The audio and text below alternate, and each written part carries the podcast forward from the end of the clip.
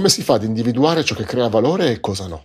Ciao a tutti, io sono Riccardo Reinerio, lavoro come Product Director in The Fork e questo è Product Pills, il podcast di Product Heroes che in 5 minuti risponde alle domande più votate dalla community. Come si fa ad individuare ciò che crea valore e cosa no? Allora, per farlo innanzitutto è necessario capire cosa si intende per valore e come intendiamo misurare il valore. Quindi partiamo da capire perché c'è bisogno di valore, valore per chi, cosa è più di valore rispetto ad altro e che livello di confidenza abbiamo che ciò che faremo porterà valore e quanto, quindi anche valore quanto.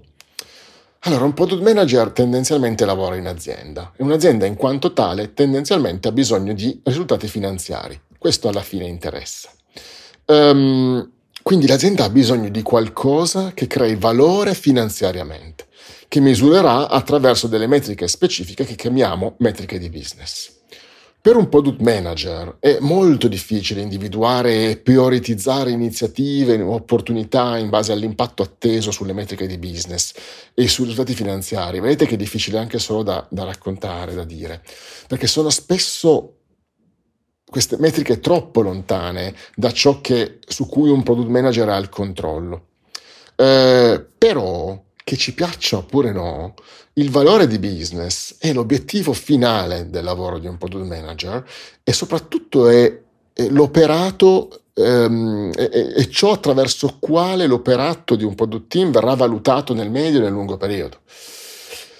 Come dicevamo però, un product manager non può e non deve passare le sue giornate pensando a questo, a metriche di business, ha bisogno di avere chiaro il nesso, questo è fondamentale. Quindi bisogna investire del tempo nel chiarire il nesso fra il valore di business e ciò su cui invece un product manager, un team di prodotto passano le proprie giornate, quindi generare valore per gli utenti. Più la strategia e la visione aziendale di prodotto saranno chiare, più un product manager riuscirà a prioritizzare i giusti problemi da risolvere e le giuste soluzioni da sviluppare. Le metriche di business vengono definite da una strategia aziendale, ehm, in base alla quale ci sarà una strategia di prodotto che definirà le metriche di prodotto, in modo tale che un impatto positivo sulle metriche di prodotto, prodotto generi sicuramente un impatto positivo sulle metriche di business. Pensate a una metrica di business tipo il lifetime value, lo user lifetime value, quindi la proiezione del valore eh, finanziario generato da ciascun utente attivo.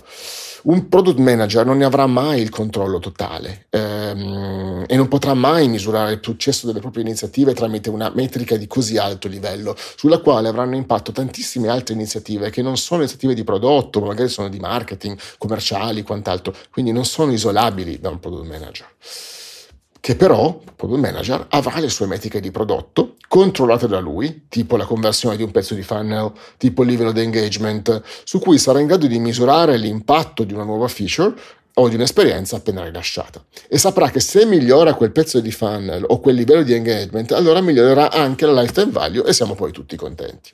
Quindi un product manager si concentrerà su ciò che crea valore per gli utenti, sapendo e assicurandosi continuamente che questo vada a generare un valore di business anche per l'azienda. Chiarito il perché c'è bisogno di valore e per chi, eh, parliamo un attimo di quando e di quanto. Quindi come fare a prioritizzare un'iniziativa invece di un'altra in base al valore generato atteso e quanto valore siamo confidenti di poter portare. Allora, creare valore significa colmare un vuoto di valore, significa risolvere un problema sviluppando una soluzione che vada a muovere le metriche usate per misurare quel valore. Quindi consiglio di ragionare un po' in negativo, cioè per scegliere cosa fare c'è bisogno di chiedersi cosa non c'è.